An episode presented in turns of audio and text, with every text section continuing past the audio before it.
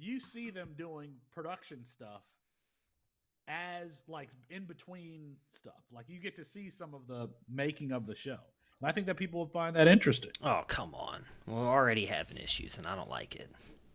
We're not streaming to Twitch for some reason. Did not work. Oh, no. The Twitch audience is going to be so But we are on YouTube. That's the most important one. We got 2 thumbs up. I can see. I can actually see the thumbs up. Well, I want to. We have 0 watchers. None. Because I can see that. Yes, that's true. I can see that too. So does it send a notification to Twitter? So none of it's not going to go live on anybody's Twitters because I actually need your actual like handles and passwords. But I can't. Hey, Mox, you know what the great thing about this is? I can go live to like 20 different places instead of just 8. So now I can actually go live to your Twitter. You're no longer excluded from the original list. But I actually, you guys would have to trust me with your actual. You would need to trust me with your handles and actual passwords for me to set that up. Yeah, it's Dwayne McBride. The D and M are capitalized. 69. No, we're live. Gotcha. Okay. So the only bad news is obviously it's not working on my Twitter, and I know that one. So I don't know why it's not working, but we'll get that figured out. So the one thing that's going to frustrate me is if I can't speak to the guests. Or, excuse me, to the audience. If I cannot, Joe's watching. I see. I see it. I see that over there. So for anybody, for the 2 people that are tuning in right now, we are. I can see the comments. Yeah, I'm watching. Quality. Main events commented. So we're using some different software today. Can you not see those? Am I the only one who can see them? I can see that. I cannot type to them though. Like I could on StreamYard, I could type to them. Hey everyone, it's Matt. I have all the power now, and I actually kind of like it. Let's see. All right. Oh, that's cool. Need the last 3 rounds. Yeah, they really want those last 3 rounds of that mock we did with everybody. We got a little off the rails. I took Texas A&M's defense. That was no, not that. They're talking about the one we did with like Adam and Nino with that when KT jumped in. Did we not talk about that? Cooper Pategna. We only did the 10 rounds. They want the whole thing. Everybody's been asking for for us to finish the mock. The bad thing is, guys, we all left that chat already, and the mock died. But they want a full mock. The chat, but we still have a picture of the mock draft, though. They want us to complete it is what people want. There's a ton of comments on the YouTube videos from Devi Debate and other ones. They want us to complete the actual mock. I had not realized. People are thirsty. Yeah. We're trying to make content over here, people. We're trying to improve the quality in big and little ways. In big ways, what you're seeing on the screen, and in little ways, making sure our internet doesn't go out, making sure we have good microphones, professional quality microphones. I mean, the first Debbie Debate that we recorded, I think I had like some Android wired headphone / the headphones that had the microphone so you could talk on your cell phone. That's what I recorded the first Debbie Debate on. And I think that you had a child on a bicycle powering your apartment too. I did. He did have a white T-shirt on as well. It was all types of professional. Austin, I don't think talked more than like 3 words the entire first episode. There's nothing wrong with a white T-shirt. I didn't say there was. You just said he's getting ready. He's getting ready for spring break. So I have to picture myself. I have to remember to stay here, right in the middle, because if I move, I'm leaning.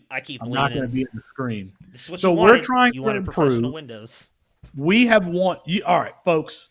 We're recording, right? We're live. We've been live for 50 seconds. Keep all of this in, and we will start the show at 9:30 like we normally do. But for those who are tuning in here to this pre-show, we are trying to improve the production quality of everything it is that we do.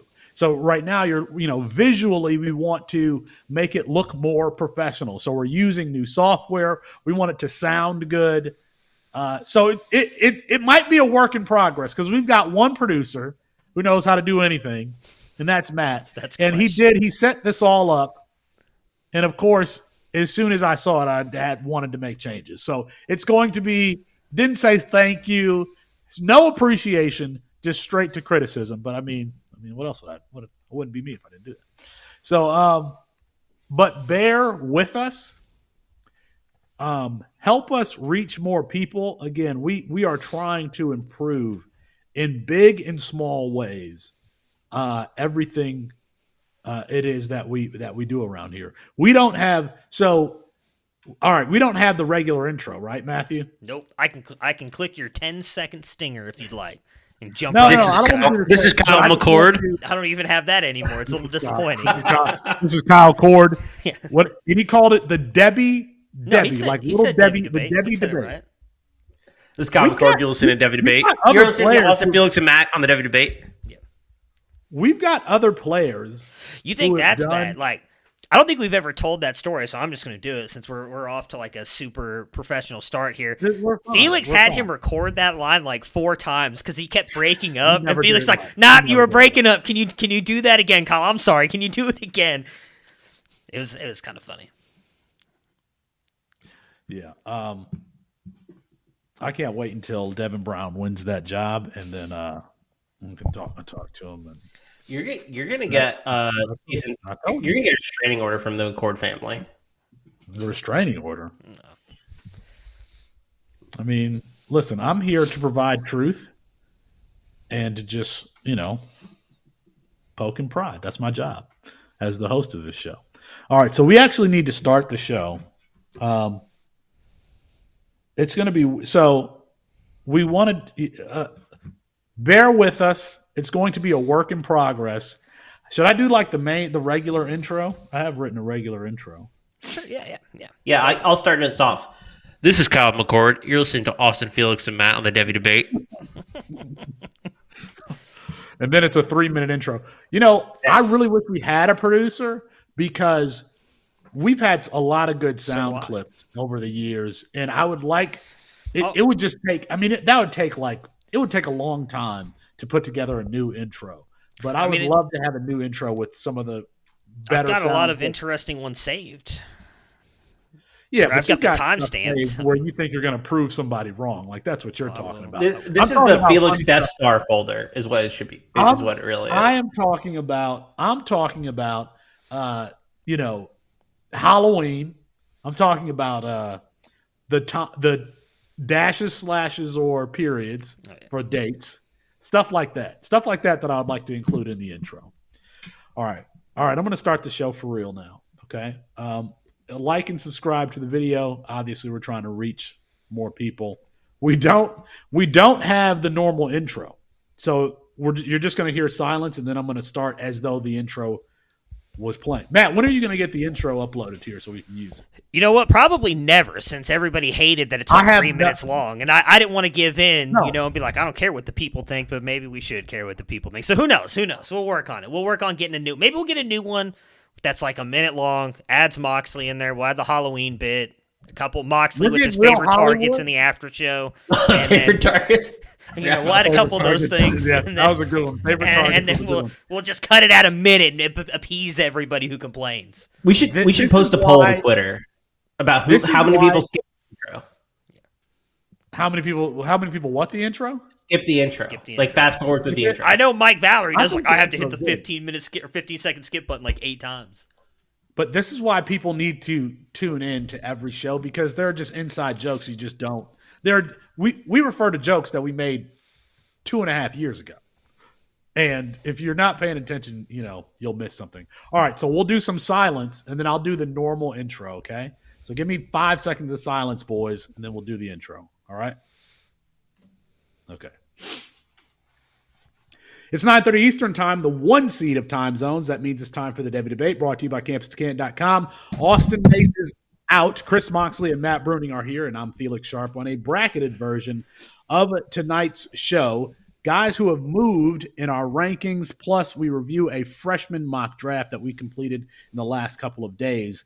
But, Matt, I wanted to start with you. You've been doing the spring camp practice reports, and those, if you have not been paying attention to those, you really need to because it gives you all of the information about who's performing, who's repping with the 1s and 2s, which freshmen are standing out. And that's kind of where I want to tag you, Matt. Can you give us some summary, some updates on some freshmen who are standing out in camp thus far?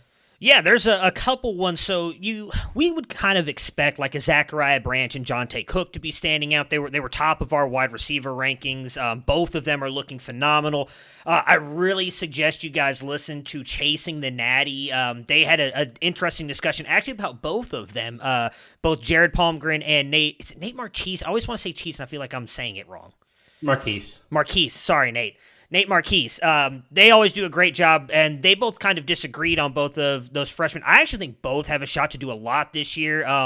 Jontae Cook is not necessarily doing this just against freshmen. They have a lot of the actual team there in Texas, and he's just apparently, according to all reports, is just having an amazing spring. Like when Adonai Mitchell, who just transferred over, is dropping multiple passes. Xavier Worthy dropping passes. Isaiah Naor has still not gotten on the field yet, dealing with that ACL tear from last year. And then you have, people are worried about Jordan Whittington when all he's gotten praised for in the past year and a half is his blocking ability. Like, I think Jontae Cook has a realistic shot of being a starter. Branch, from everything I've read, which is, this part is a little surprising to me, has been the best wide receiver at USC camp, according to a lot of the people watching it. And I thought it was going to be Makai Lemon. So those are two on the wide receiver side. A sneaky one is Andy Jean with Florida. Felix, I know you paid a lot of attention to Florida with all the Anthony Richardson hype. You've kind of been hyping him up for the past 2 years. That wide receiver room, I think we can all be honest, is not necessarily good. And Andy Jean is not only getting praise from head coach Billy Napier, he's getting it from their wide receiver coach, and they're getting it from their speed coach. There is a report out there that I read on the spring camp reports where the speed coach was like literally yelling at every single wide receiver going through these speed drills. And then when Andy Jean went through it, like all he did was applaud and compliment Andy Jean, how good he looked. And apparently he's been really good in and out of his breaks, has been just by far one of the better wide receivers. And I think outside of Ricky Pearsall, I think that wide receiver room is wide open. So he's an interesting one at wide receiver. Running backs, there's not been a ton that I've seen. I guess the biggest one's probably been Cedric Baxter, but I don't want to read too much into that. Jonathan Brooks has been out due to hernia surgery. We don't know when he's coming back. He might not be back this spring. And Jadon Blue has apparently looked really good, which is, if I'm going to be honest really quick, I think is a great thing for us as a company, because we had him as our RB1 last year. So Austin may be getting a little bit of reprieve because he did not want to bail off that bus just yet. He's apparently looked amazing. I think even if Baxter looks great, is probably the three right now in that room. Outside of him, there's not been, like, Alabama hasn't started yet, so we don't know anything about, like, Justice Haynes, Richard Young. Georgia hasn't gotten into spring camp yet, so we haven't gotten some of those other bigger name guys. Roderick Robinson. We haven't had a chance to see what those guys look like. Last quarterbacks, because this is the big one. Malachi Nelson has apparently looked really good. So multiple people at USC camp, and this is not necessarily a shot at Felix because we're both the same age, but I don't necessarily remember Randall Cunningham in college, but that is who he gets a lot of comps to. I don't remember. Did you watch Randall Cunningham? What does that have to do with me? I don't know if you watched Randall Cunningham. I don't know. I'm asking. In college? Yeah, or maybe you've gone back and looked at the Eagles. What are you talking about? I don't know. I know you like to claim like you're young, but I know we're both fairly old. As you probably retired before I was born. Okay, we got it, Mox. We got it. Anyways, Minnesota Vikings with Randy Moss and Randall Cunningham. You all are offending everyone. He's gotten a lot of comps to that. The one thing I also like is the reports are he's been like attached to Caleb Williams' hip and trying to learn everything he can about this offense and what to do. So I think that's obviously good. That we've talked a lot about that when those freshman quarterbacks kind of try to come in and learn. Arch has apparently looked really well, but there was a report yesterday, it was on Friday. They're on spring break right now. That if I forgot his name now because I've got Makai Lemon and Malachi Nelson stuck in my head. Malik Murphy. If Malik Murphy was healthy, he would be the QB2 right now. So I think this Arch Manning battling Quinn for the starting job thing is really getting overblown. The fact that Sark has come out and said Malik Murphy's the QB2, he's just hurt right now. But Arch has looked good, according to all reports. And then the big one for me has been Aiden Childs, who, by all reports, and they've only had 3 practices, they are also on spring break right now.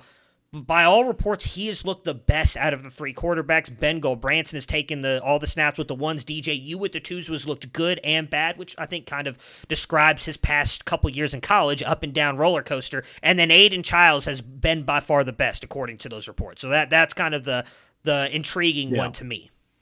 And I want to provide some context for what it means when you hear a freshman is doing well in camp. So in spring camp, you might have a few practices that are padded. The majority of them are not padded. You might have a practice where the freshmen are going to get some tackling in, and those might be padded. But what it means, okay, your one team in spring camp is probably going to get 60% of the reps. In fall camp, it's like 95% of the reps, your one team. In spring camp, it's a little bit more relaxed. So, but it's still, the number ones are still getting the majority of the reps. Your freshman, Aiden Childs, somebody like that, they're probably running with the threes. And, in one-on-ones, they might get 3 reps, 3 passes. They might get 4 during 7-on-7. They might get 4, 5, 6, between 6 and 15 reps.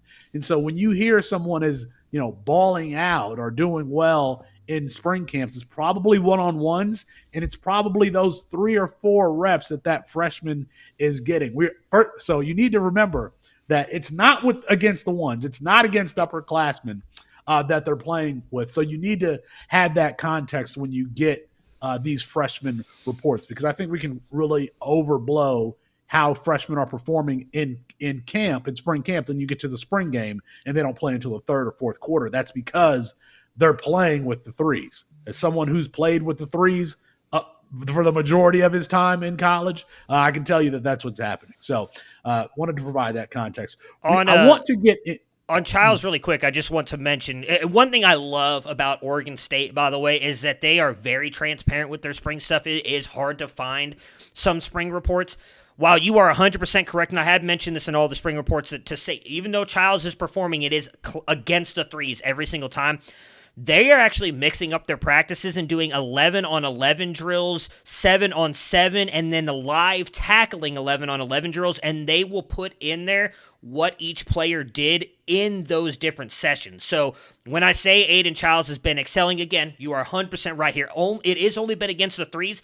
He's been the only quarterback to throw a touchdown pass in these practices, though, and both of those came in live hitting 11-on-11 reps. So just throwing that out there, but it is still against the threes. Joe, Adam, Nate, I see you in the chat. We appreciate you guys joining. We appreciate you liking the video, subscribing to the channel. I want to get into rankings. I mean, it's been a bit of a slow period. I've been able to update my rankings. I think all of us have been able to kind of pay attention to the rankings since we released the freshman and supplemental draft guide. Guys that are moving up or down in your rankings. I've got a few here. I think mostly good, actually. I could have brought guys that are moving down. But Christopher Vinza, the freshman quarterback at Clemson, who's going to be backing up Cade Klubnik. I actually have both Klubnik and Vinza here.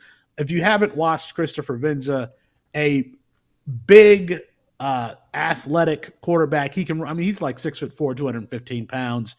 He has all of the physical tools, but is a little inconsistent, which is good given that he's going to back up Cade Klubnik probably for 2 years. But I've got Cade Klubnik on here. I've moved him up quite a bit. I've moved him up ahead of Quint Ewers because of how well he performed as a true freshman, his first action on the field last year. And the fact that they have Garrett Riley, I think that shouldn't be understated. The fact that they have a new offensive coordinator there at Clemson. And if you think about, most of us have Antonio Williams as a top 5-ish wide receiver. Bo Collins is probably in our top 20. If Adam Randall can stay healthy, he's going to be a top 30-ish wide receiver, provide some catch radius. I doubt that he can stay healthy. And then Will Shipley and Phil Maffa in the backfield. Shipley was renowned for his athleticism and pass catching ability. When you compare, when you bring all of those things together, Cade Klubnik might have a breakout season this year, and I wouldn't put it beyond him being the quarterback for once we get to December, after Caleb Williams, after Drake May, and after Drew Aller. I could see Cade Klubnik being the quarterback for. So I moved up both, everyone in that quarterback room, including Vinza. Vinza has the tools to be, a monster with some development. His comp from 24/7 is Mitch Trubisky. So that's the kind of consistency that you're seeing. But when you watch him play, it makes you smile a little bit because it's like, okay, This is a guy who likes to run. He's big. He can throw it anywhere on the field. If he can learn to be a little bit more consistent, a little bit more technically sound, he's going to be a player that puts up fantasy points, and he has, you know, an NFL body, NFL arm. So Vinza there. And, you know, I moved up Jordan Travis. Jordan Travis was probably in my 80s or so. That Florida State team is going to be very, very good, and he's probably a dark horse. Mox, I think we talked about him on Better Sports being a Heisman candidate. So I've moved him up, I think, into the 20s or so. I still don't think he has the second highest odds currently to be. He has the second highest odds? Yeah. People really like Florida State. I mean, I do too, so I'm not really arguing with it, but he's up there. Well, I moved him. I think I moved him either to the 20s or the 30s. That's going to be a very good team with Trey Benson in the backfield, and we know that Mike Norvell has always been able to get the running game going. But with, you know, Johnny Wilson and the other wide receivers there at Florida State, they should be able to put together a good offense. I still don't think that he's an NFL player. Let me give some credit to Austin Nace and I'm going to give some credit to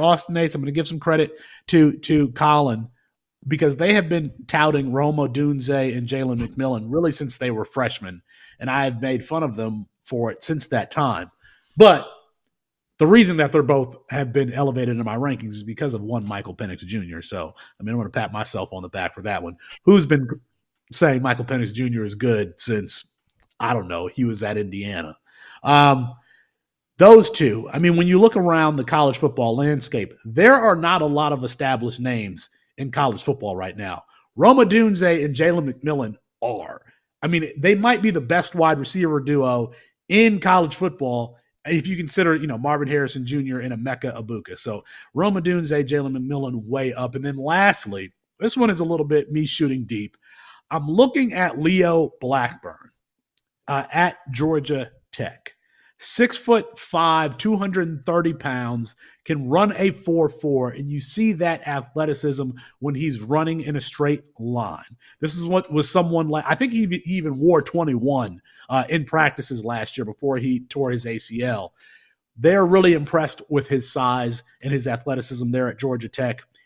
He has terrible hands, terrible ball tracking ability. At least last year he did.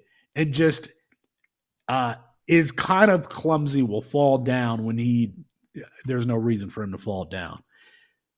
But if he can get it together, I think Georgia Tech loses like their top 3 or 4 pass catchers from last year. You look around and there's not a lot for who is it? Haynes King. I think Haynes King is the starting quarterback there. There's not a lot for him to throw to. I mean, if there's not a lot for him to throw to, and you've got a 6'5" guy who can beat one-on-one press coverage, he might be a focus of the passing game, and he's big and athletic enough to at least pay attention to. So those are my guys are all moving up. I wish I included some guys that are moving down, but maybe we'll save that for next week. Chris, who you got? Yeah, I'm actually basically all guys that are moving up as well. Let me answer this question. Sean asks, Penix is available in my supplemental draft. Where are you taking him? I can't believe he's available in your supplemental draft. To be honest with you, I think I would take him probably around the 107, something like that at the end of the first round. That's just me. Top 3 quarterback in college fantasy this year. So that's what you're getting, essentially. So I'll start with the biggest name, actually, and that is Devontae Walker. I think we all liked him at Kent State. We thought that he was a size speed guy who, really, really impressive. Had that big game against Georgia when they were able to keep it close, and I think we were surprised by that. But he kind of proved that he is a true Power 5 guy going to UNC, and he might be the number 1 target for Drake May. And so I think he's elevated his stock substantially, and I've adjusted my thinking about him as well based on that. I think the Kentucky offense as a whole deserves stock up. The play calling, the offensive line, all of that was horrendous last year. Like Will Levis did not do them any favors, but there were a lot of issues surrounding that team in its entirety. They're bringing Liam Cohen back, who was offensive coordinator 2 years ago when they were pretty successful. I think you can give a stock up to pretty much all position players. Barry and Brown's kind of maintained steady, but I'm thinking about guys like Dane Key, like the end of your drafts, Tavian Robinson, those sorts of players. I'm really interested to see what Devin Leary does there as well this year, because I think he could improve his stock to be a round four or better guy. So a lot of interesting names. Follow up on the Clemson stuff. Antonio Williams is a guy that I just think maybe can't get high enough. Like, I'm just a really big fan of his game. I really want to be investing in him. Adam Randall's dropped, though, for me. Yeah. You come in at 230. That he does not have a frame that is like a 230 frame. And so that's bad weight. I know he had a setback from his knee injury. Just a lot of issues there around Adam Randall that makes me really skeptical. And then one more I'll give you is and this is like more of a deep shot for C2C League, CFF Leagues. I'm really interested in the Hawaii offense this year. Last year, they didn't really implement the run and shoot, even though Timmy Chang is like, that's his background. Complexity, not having the right players, all of that prevented them from doing so. But in 2023, they plan on running it, and it's already been wildly successful, I think, in their spring practice. So I'm paying attention to guys like Braden Shager, Jonah Pinoke. Those sorts of guys at the end of my C2C drafts are interesting because they're going to run a fast-paced, high-tempo, four-wide offense that I think will be really interesting. So that is my digging deep name or team. You said guys like, and you know, for our audience, you're probably going to have to name all of those guys because I don't think we can finish that list. By the way, Timmy Chang, we talked about quarterbacks who had no swag. Timmy Chang has to be top five of quarterbacks with swag.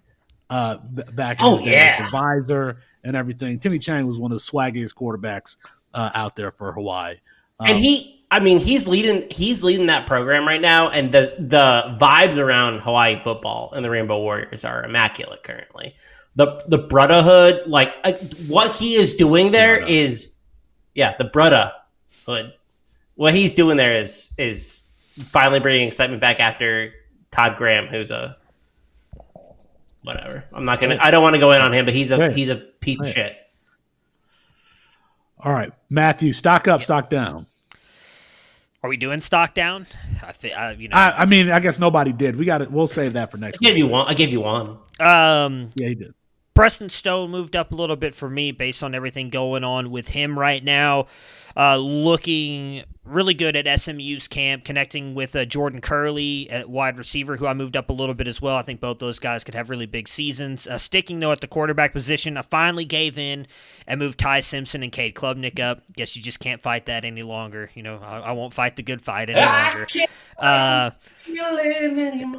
Both of them have made their way into my top 10. I do think Ty Simpson's probably going to get that starting job at Alabama just based on, you know, Tommy Reese coming over and being the offensive coordinator. Now, granted, a lot of people keep saying, well, he could have Jalen Milroe because of what he did with Ty Buckner. Ty Buckner played one game, folks. Like, let's calm, or was it two games before he got injured? And he wasn't necessarily particularly good either. He got hurt in the Marshall game, right, which was week two? Yeah, that was the second game. Yeah, that was the game after Ohio State. Yeah, so I just think Simpson fits that offense better if they want to be a more passing-friendly offense. He is, just in all honesty, a better passer than Milroe. So I moved Simpson up. Jordan Travis was another one Felix already mentioned. I moved him up fairly high as well. You know, we've talked a lot about it on the Better Sports Show. Moxley, myself, we did a couple shows with Felix on there as well that we all think Florida State could be a good team this year. I don't necessarily think the ACC has got really any tough defenses outside of Clemson. I think he could have a good season sticking in the ACC. Everything I'm hearing about Shannon Dawson at Miami seems like we could see a good offense. I think a lot of that is going to come down to, can Mario Cristobal get out of his own way? If Cristobal can get out of his own way and let Shannon Dawson run this offense, based on the reports, it seems like this is going to have some like air raid type implements in it. They're trying to get the ball out quick, which then would mean good things for Tyler Van Dyke. So I have moved him up a little. He's still not an NFL first round quarterback, but Colby Young? Colby Young could be it. Now, so I've moved Tyler Van Dyke up in my rankings as well due to that. I'm trying to think of any other quarterbacks I've moved up. I have a couple that I moved down. Cam Ward. Really, maybe it was just a step up. Maybe he gets better this year. Maybe we as a company hyped him up a little bit too much last year. He did obviously not quite live up to that. I dropped him down a little bit in mine. Bo Nix, who I just don't know that he can have the year he had last year, especially with his name is completely out of my head now. Who went to Arizona State? No. Who went to Arizona State? Okay, Dillingham. Yeah. Dillingham. Now with Dillingham gone, I still like Stein. I think he's going to be good for that offense, but I don't know that we can replicate what he did with Dillingham. So those are two that moved down for me at quarterback. Running back, Carson Steele. I've been a fan of his since a freshman. Was obviously, just like everybody else, a little bit worried when he left Ball State. I think landing at UCLA is a great spot for him and his skill set, so I've moved him up. He's really the only running back I've kind of touched. And then wide receivers, JoJo Earl, I've moved up. I think he could be the one in TCU's offense. I just don't see any real talent in that room outside of him, and I do think the one in that offense will be good. And then Barry Brown jumped up into my top 5. He was in my top 10, so it's not like a massive jump, but I agree with everything Chris said. And I think having Devin Leary there, who I know the offensive line and offensive coordinator were an issue for Will Levis, but I also just think Devin Leary is a more competent quarterback when it comes to completion percentage and getting the ball to your wide receivers, and not throwing 70 for 97 yards against Tennessee. Yeah. So I think that Barry and Brown will be able. And another one who was high for me, and I am buying in on this offense a little bit, and this may be spending too much time with Austin, but Evan Stewart. Evan Stewart's my number 4 wide receiver right now. I think he could be a high-end CFF producer and the one with Connor Wigman in that offense this year that I expect to have a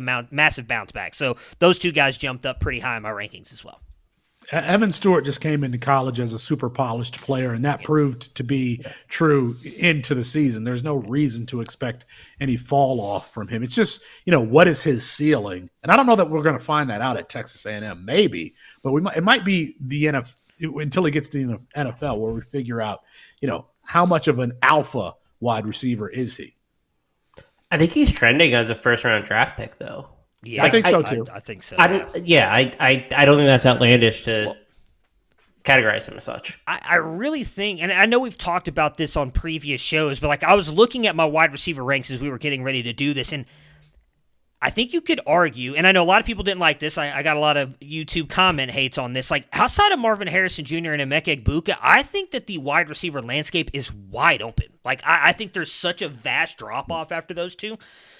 I would not be surprised if we're coming into this show at this time next year talking about, for instance, two we just talked about, Evan Stewart and Barry and Brown being two of the best wide receivers in all of college football. So I do think there is room for him to possibly step up a little bit more, and us be looking at him as hey, this dude, I don't know that we'll look at him the way we look at Marvin Harrison, but would it be insane to say we look at him the way we're looking at Mecca right now? It's he's a locked-in first-round pick, really good player, going to lead his team. I think we could be looking at Evan Stewart that way if the offense goes the way we expect it to this year. And I think the only difference to me is Marvin Harrison Jr. is not just a first. I mean, Marvin Harrison Jr. is going to go in the top of the NFL draft. I don't know that Evan Stewart or once we lose Emeka Abuka and Marvin Harrison Jr., that there is a guy locked in, top 10, top 15 wide receiver. To be honest with you, I don't know that there's anybody in college football that I would lock into the top 15 of the NFL draft as we move forward here. Can I give a hot take? Yeah. I'm going to give you two. And I'm going to steal one from Austin, but I'm going to give one for myself here. I think after this year, we will be saying that about Jontae Cook and Brandon Ennis. I really think those two are going to be that talented this year as freshmen. I think they'll have Marvin Harrison, Mecca Egbuka-type freshman seasons, and we've already not been, or I say as a company, we have not been afraid to rank those guys high like you and me did, Felix, back when we first started this company and had Marvin Harrison in our top 15, and everybody called us crazy. And there was one person sitting in between the two of us who was he shouldn't even be drafted that high. There was a little, hey. I've owned it. I've had to own my Cade Klubnik, and who was the other one that I was wrong on? And Cade Klubnik and Ty Simpson. And my Jackson Dart versus Caleb Williams argument. I've had to own that against you as well. So, but all joking aside, I do think that we could be talking about those two being that type of talent. I actually think both of them are going to have very good years this year. Not something I don't think many people are expecting because of the. I don't see how Brandon. I can see Jontae Cook. I don't see how Brandon Ennis could have it. I just don't. He's got an emergency wide receiver 3. I think so, too. I mean, because they have Mecca moving all around that offense. Marvin's locked in the X. He ain't going anywhere. But don't worry, it's Julian Fleming. That's my thing. This is the year. It's Julian Fleming. Sure. And then the player starting in the slot right now, I think, it's Xavier Johnson. Like, right. No offense, and he's going to play over Ennis. He will play some. And Johnson are going to play over Brandon Ennis. Until Fleming gets hurt. But here's the thing. We said that same thing about Mecca last year. It's like, Mecca's the 4. There's no way he's going to jump Fleming. And then he jumped Fleming by game 2. I think the way Brian Hartline talks about Brandon Ennis, who's not even in the room yet, I think he is going to have a very good... I think he's going to be more productive than people think because he's not even there. They're not talking about him. Brian Hartline is. So... Is Brandon Ennis not there for the spring? He's not. He can't. American Heritage does not let you graduate early, so he cannot be there. It's a school thing. So we saw this a couple of years ago with JoJo Earl, where Agai Hall and Ja'Cory Brooks were the ones there in camp, and I remember that spring game distinctly because I think we called it. Agai Hall had a monster game, but it was JoJo Earl who was not there in the spring because I think it was the COVID season in Texas. Football had not played yet, and he came in the fall and commanded starter reps with the guy who the Baltimore Ravens drafted. I forget his name, the slot wide receiver. He commanded even without being there in the spring. JoJo Bolden went in there. Slade Bolden, Slade Bolden, All right. Wait, I want to give two. I want to give two names real quick. To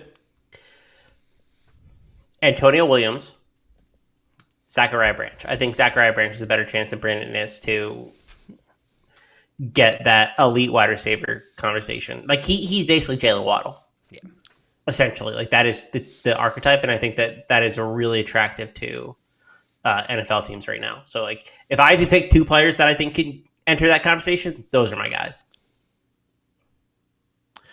We are playing around with our production value around here. So we hope that you will be forgiving.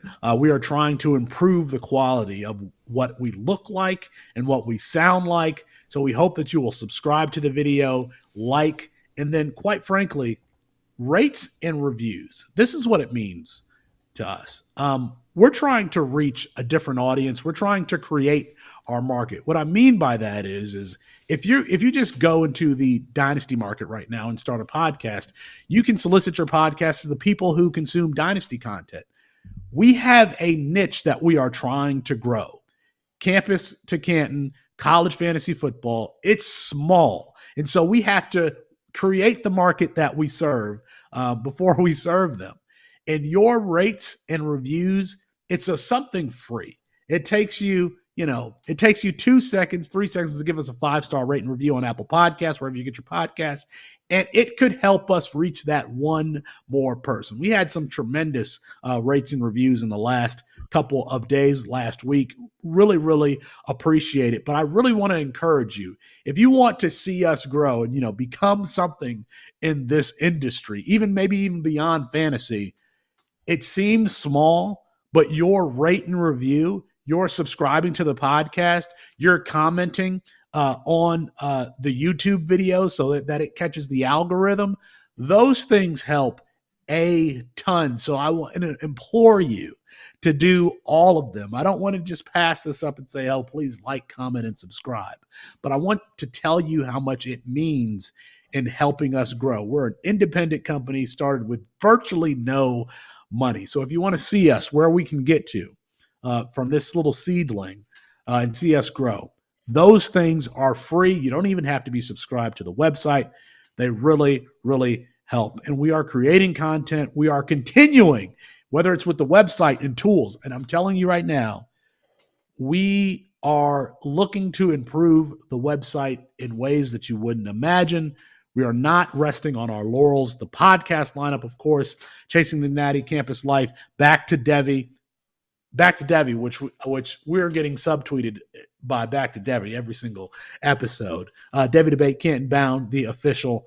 We're really trying to produce the content here to play in these leagues because more football is just fun, and you get the most football when you play in campus-to-camp leagues. We're sitting here talking about freshmen. We're talking about the NFL draft. Recruiting matters. We're talking about backup quarterbacks who are going to end up on dynasty rosters. So if you want to help us grow this format, please just take advantage of the free things that you can do.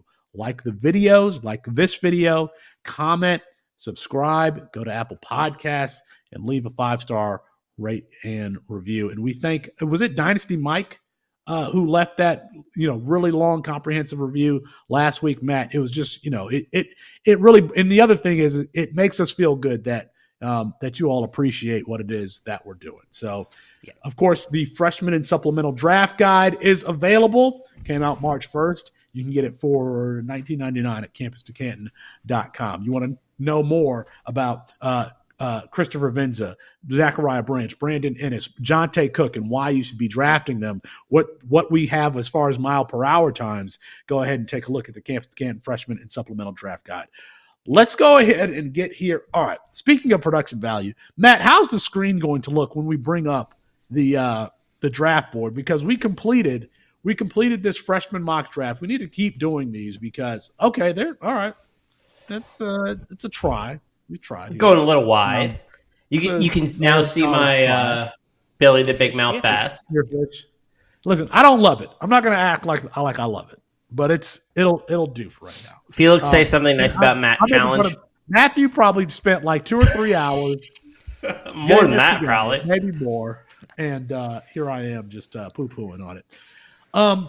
One thing I've noticed in doing a couple of these freshman mock drafts, so we're talking, Dante Moore, Caleb Williams, Zachariah Branch, some of the freshmen that we've talked about, is that I think I understand my targets in the first 2 rounds. I haven't nailed down yet who my targets are going to be after the first 2 rounds. Matthew, have you established any targets that you're after the first 2 rounds that you're trying to snag?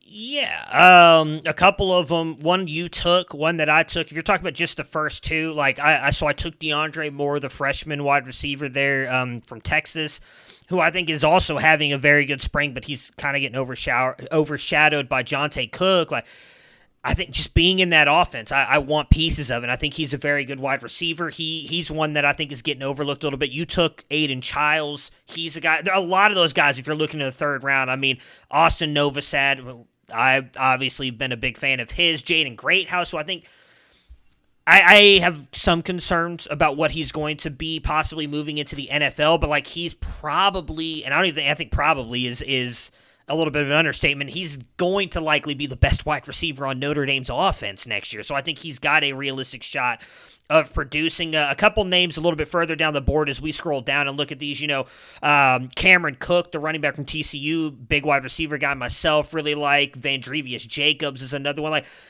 there's a lot of more wide receivers I'm willing to take a shot on. If you're looking at that first round there, I feel like the first 4 that went all should go in the first round, and I want one of those 4 if I can get them. If I'm not getting, Malachi, Arch, or Dante, I want Haynes, Robinson, Baxter, or Owens, and then I'm just kind of punting RB after that. I'll grab some of those lower-end guys that I think have a chance to produce, maybe from CFF side of Dylan Edwards, who I grabbed, I think, in like the 8th round, I think has a realistic shot with Sean Lewis to produce. The thing that people need to be mindful of when you're doing your freshman and supplemental draft drafts this season is who is available from the supplemental pool, non-freshmen. Devontae Walker might be out there. Somebody in the chat said that Michael Penix Jr. was out there. Malik Benson, don't forget about Malik Benson. There are probably some other players here that I'm not thinking of off the top of my head, but there are going to be some guys who are in. Dominic Lovett. Dominic Lovett, who transfers from Missouri to Georgia, is on the Randall Cobb spectrum as far as wide receivers go. I would pay attention to see if he is in the is in your freshman pool. And people are going to forget that those players are out there and available. So you really need to go through your player pool and see who and see who's out there that you can add draft in your freshman and supplemental drafts. Mox, Mox, I know that you're not as in tune with the freshmen, but are there any guys that after the first 2-ish rounds that you're saying, all right, I got to make sure I get these guys, even if it's not a freshman, even if it's a CFF guy? Yeah. And I think my draft kind of played out this way too, to be totally honest. Like I would call myself an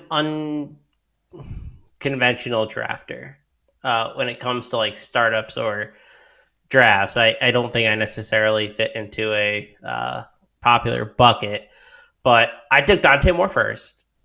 I followed up with Malik Benson, who I think is a really talented athlete going to Alabama. I like Alabama wide receivers. And then I took two tight ends. I took Andrew Rappliea, who is going to Penn State. I hope I pronounced his name right. And I took Pierce Sperling, who is heading to Georgia. Those are two players that I actually am really interested in, and I don't think are going quite high enough. So you have a Penn State tight end. They put multiple tight ends in the NFL, have probably the best strength and conditioning program in the country. So I'm willing to invest in those types of players if I think they're quality athletes, which I think Ripley, I think he's a pretty good athlete. I'm not going to say he's special, but he's pretty good, and I think that Penn State will certainly develop him, but I think he's really good at playing the tight end position. And then Pierce Sperling is a guy who has incredible like size and length. Like this dude's like 6'6", 240 already. And I think he could be not only a NFL tight end, but also a college fantasy producer. This is a guy that I like. Pierce Sperling's a priority target for me. I thought that I would be able to get Dontavius Braswell at this pick as well, who is a running back that I am. I know Austin's really high on. I really like him as well. Going to South Carolina, Barnabas took him and crushed my dream. And he's not even going to be on. I don't know if he's going to be on tonight to defend himself, but you know, I beat with him over that. But that like those are types of players that I want to target because I think they're a little bit undervalued, and I probably took them like a round or two too early, but I really like the tight end crop, to be honest. And Sadiq, who is going to Oregon, I think it's Kenyon Sadiq. I don't want to get his first name wrong. I know his last name's Sadiq. Kenyon Sadiq. Yeah. He's a really good player too, but he's like, he needs to add weight, and he's strictly like a move tight end. But another guy that I would have drafted if, you know, he was available when I was picking. I really like the freshman class in general, though. But I really like this tight end class. I think it's one of the more talented classes in, I don't know, last couple of years. All right. I think that it makes sense for me to just go through the first round here. And then, Matthew, I'll throw it to you for comment after, you know, we go through this first round. The 101, Malachi Nelson, USC. Cedric Baxter, Texas running back going to Texas. Arch Manning, quarterback, Texas. Jontae Cook, wide receiver, Texas. Dante Moore, quarterback, UCLA. Justice Haynes. Go ahead and listen to our interview with Justice Haynes a few weeks ago here on Davy Debate. He's the 106 going to Alabama. Roderick Robinson at the 107. That was my pick. The running back going to Georgia. Brandon Ennis. I think that was Mike Valerie. Was Mike Valerie in this draft? Is that Mike? He was. Team? He took Makai Lemon. That was Luke. Oh, okay. Luke Probasco took. I believe it was Luke who took Brandon Ennis. Friend of the show. At the 108, Makai Lemon, the wide receiver, headed to USC. Reuben Owens, running back, going to Texas A&M at the 110. Zachariah Branch falling to the 111 is surprising to me. And Jerrion Dickey rounds out the first round. The wide receiver, Jerrion Dickey, could play any position he wanted to. You could probably put him. I think he actually has snaps at defensive end. I know he has snaps at linebacker on his tape, but he could literally play. He's like an AJ Brown type. Could play any position. Freak athlete. He's a freak athlete, a freak football player, safety, linebacker, defensive end, wide receiver. Matthew, any thoughts or comments on the first round there? I mean, every player that we thought would be there is there in the first round. Yeah, I think the only players you could argue should be in the first round are the ones that went next in Jackson Arnold and Nico, and that's just because these drafts tend to be a little bit super flex heavy because most of these formats, I've not seen a C2C league that is not at least start two quarterbacks. So those are the only two I think you could argue would be in there. Maybe you knock out Reuben Owens. I would find it hard to – and probably Jerrion Dickey. I like Dickey a lot, but I think I'd probably take one of those quarterbacks over there. But outside of that, like, I think it's a great first round. I think all those guys deserve to be in the conversation, at least to be taken. Mox, any thoughts on that first round? No, I actually really like picking from, I pick from the five slot. Yep. And I think that there's a clear 6 to 7. Yeah. I really like getting Dante Moore at 5 if that's going to happen. I thought that was the best value because if I had the one-on-one, I would take Dante Moore. I would take Moore than Malachi Nelson. So I would take Malachi Nelson, but I was really happy to get him there. And, I think Justice Haynes at 6 and Roderick Robinson at 7 are, again, like really, really strong values. Then you can debate, I think, the next couple picks. Innis, Lemon, Owens, Branch, like what order should they go in, especially if you include Nicole Imalieta, Arnold. They're like the next 6 or 7 picks are way more distributed than I think the first 7 are. I think there's a clear 7. And so that's where I want to be picking. And if we're talking about a freshman supplemental draft, I will be aggressively trading up into the top 7, in my opinion, to get one of those players. Like I think there's a huge drop-off between Roderick Robinson and the 108 who was Brandon Innis, which is not a bad pick. Like I really like Innis too. I just think there's a pretty clear tier there. But Felix, you just couldn't help yourself with taking a 230-pound back, huh? I could not. Like you like him real thick and juicy. I could not. So Dante, I want to talk about the difference between Dante Moore and Malachi Nelson. Malachi Nelson's value is going to be somewhat insulated this 2023 season because he's going to sit behind Caleb Williams.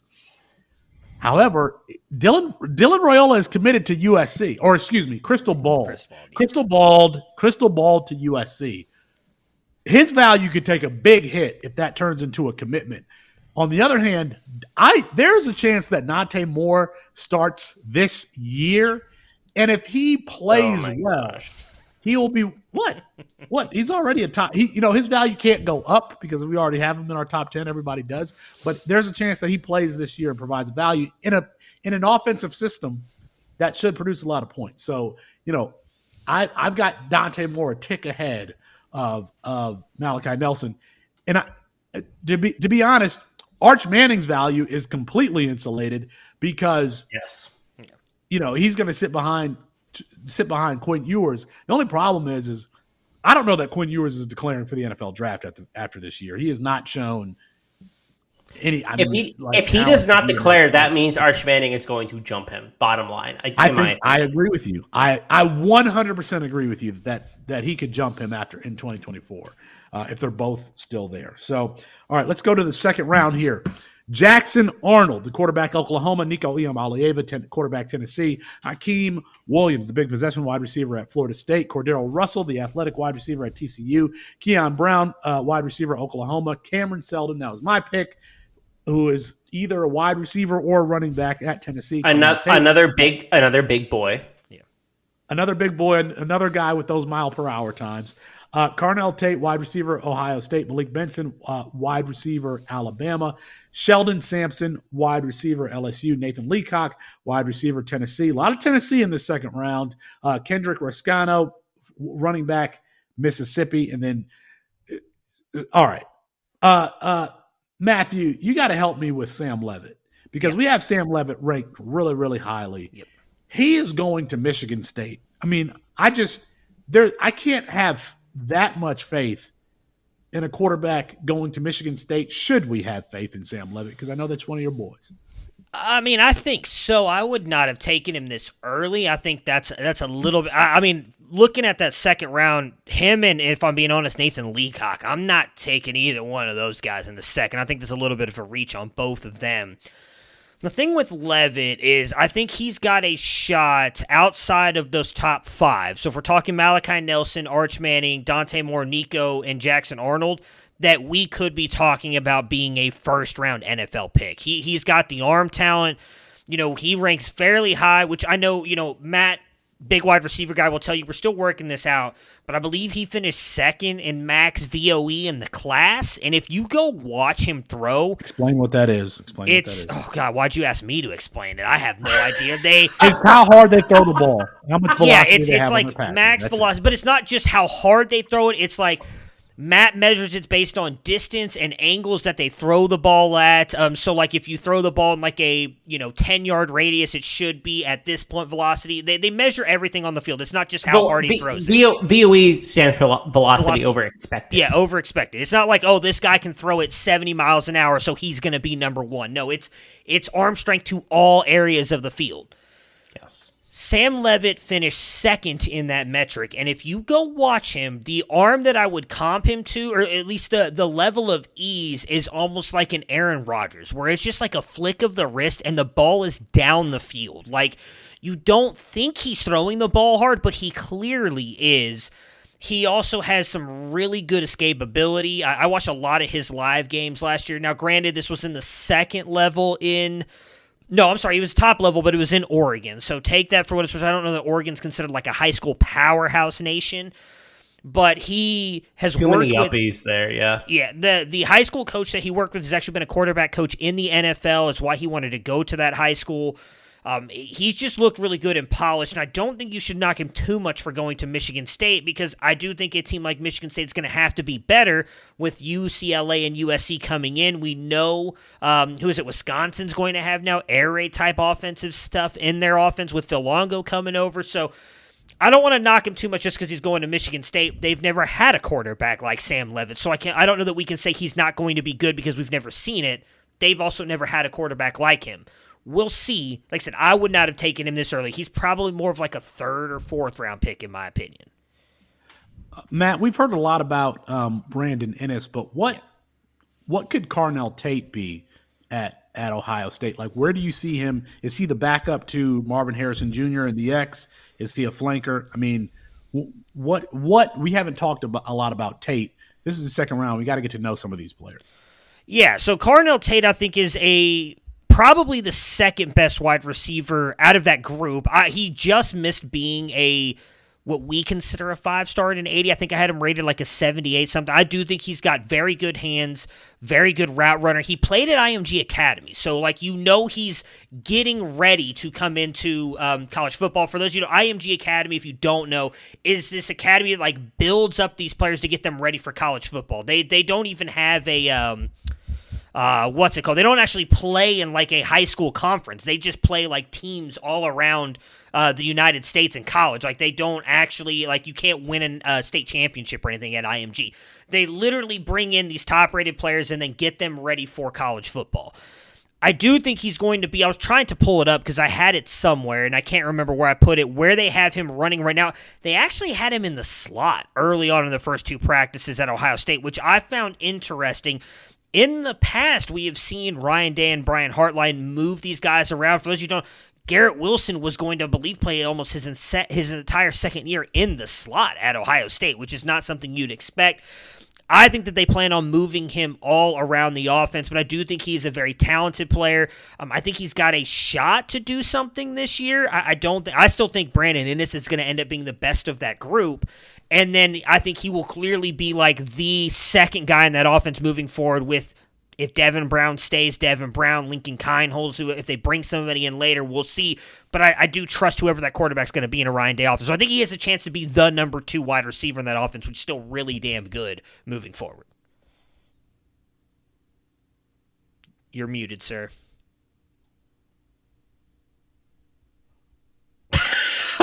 Felix, you're still muted. We cannot hear you. If you want to bet on athletes here in this second round, Cam Seldon and Cordell Russell. Cam Seldon might be the best athlete in the entire class, literally a freakish athlete. It's just a question of what position is he going to play. He doesn't have it. He's not a natural wide receiver. Play for running back, but they got a good running back there in this freshman class who's a more natural player, who's also a big boy, and Khalifa Keith. But Cordell Russell, I think that he's only played, 2 years of football? Somebody who, if you're going to turn on the dunk highlights, he has those too, and has length, like has an X body type. So if you're going to, in this second round, bet on like who runs fast and jumps high, Cam Seldon, Cordell Russell. I have a lot of questions about Hakeem Williams.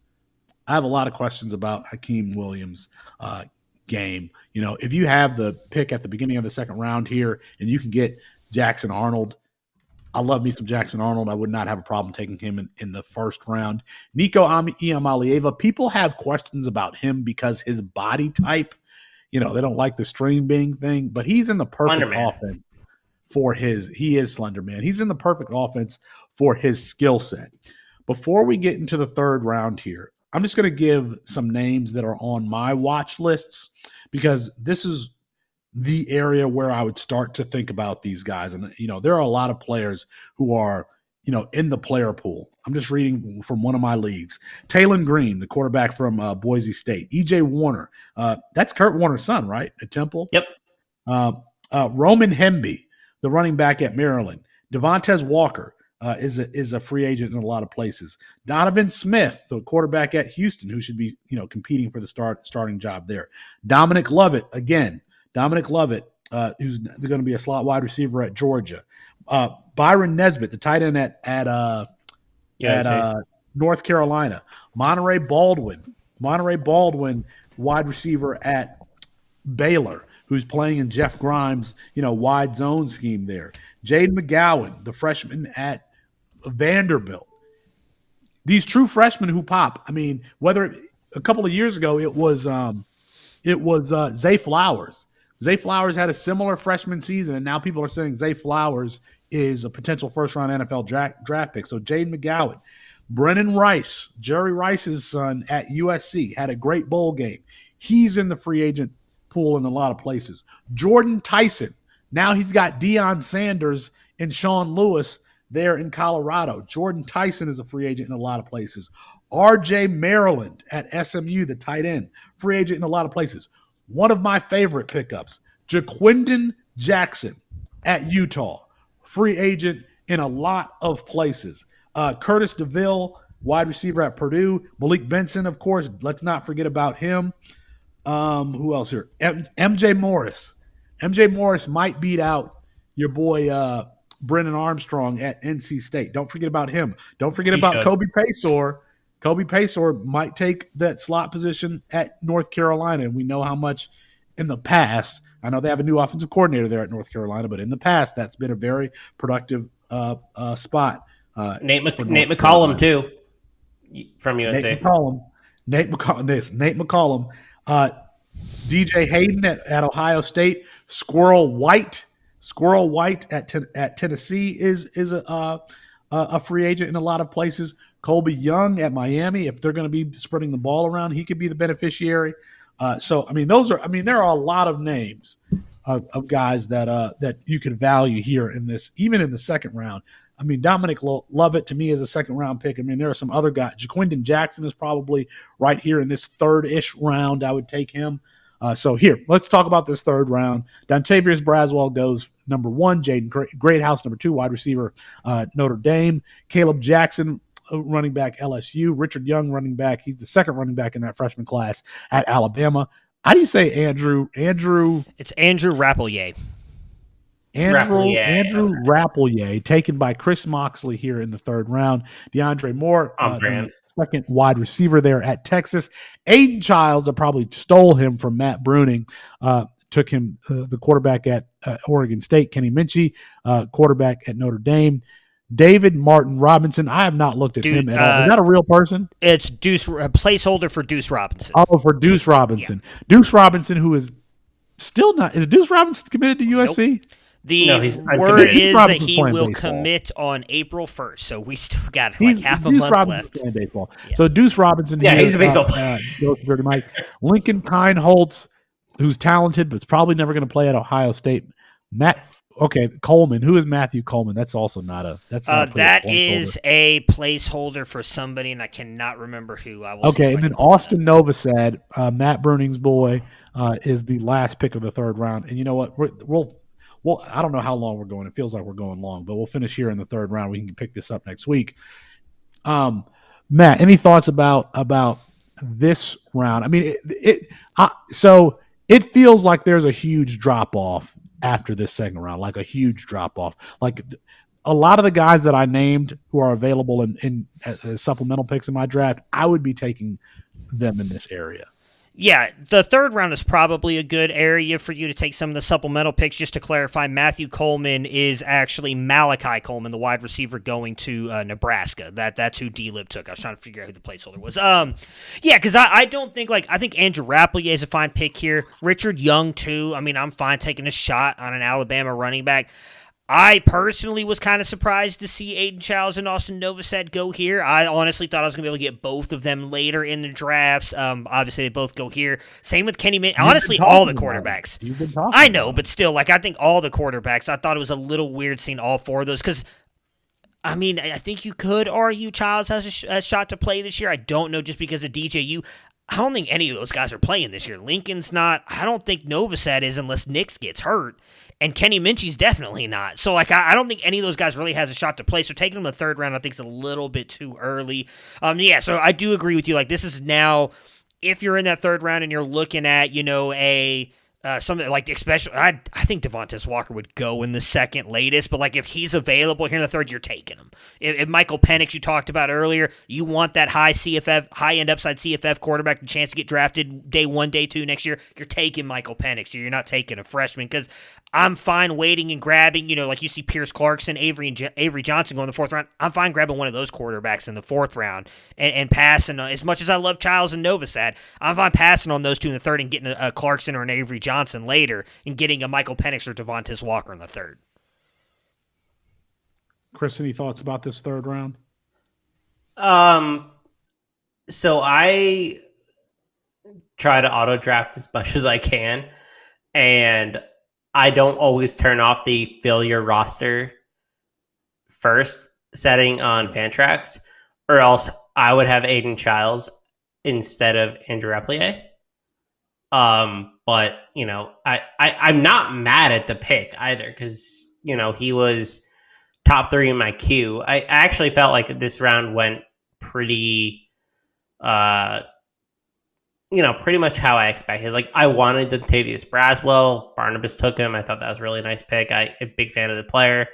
I was interested in Jaden Greathouse. I was interested in Richard Young as well. But... there are interesting picks, right? So Deuce Robinson here, I think he's going to play baseball, to be totally honest. I don't think he's an NFL player. I wouldn't take him in the top three rounds of a freshman or a supplemental draft. I just think there's way too much risk. I would rather take, like I did, Andrew Rapplier or Pierce Spurlin. I'd just rather take both those tight ends than, roll the dice. And those are second and third tight ends in our freshman supplemental guide too. So we're pretty much on the same page there. I just think you're taking a risk there.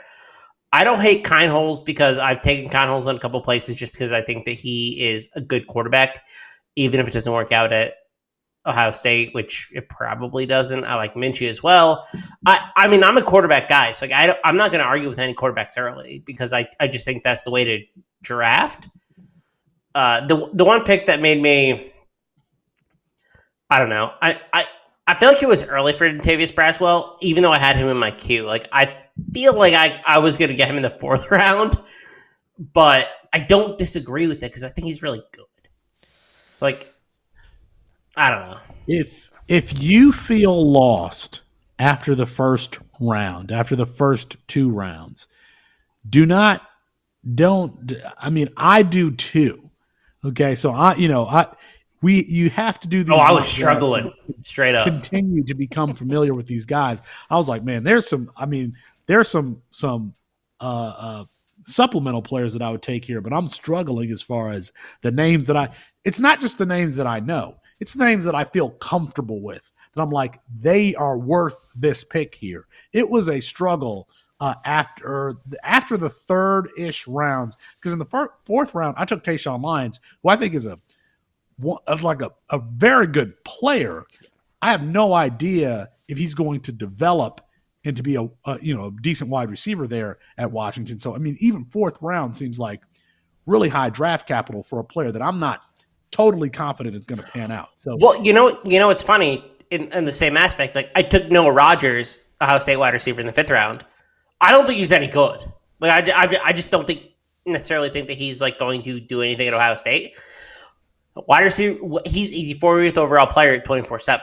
Like, I just felt like I had to take him there.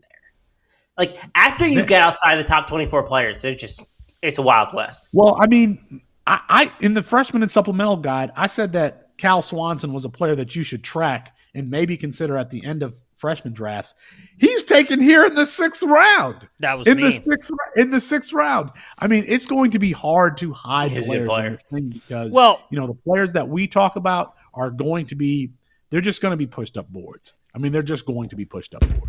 That's why I was saying I feel like taking Childs and those guys in round 3 is a little too high, because you can get a guy like Cal Swanson in round 6 or 7. Like, that's why for me I'd advocate wait. Like, do you really think there's a big difference between, or you don't think there's a big difference between Childs and Novosad and Cal Swanson? Because I think there is. But well, I'm not as in depth with the freshman as you are. I don't know that Swanson has much of a shot of getting to the NFL.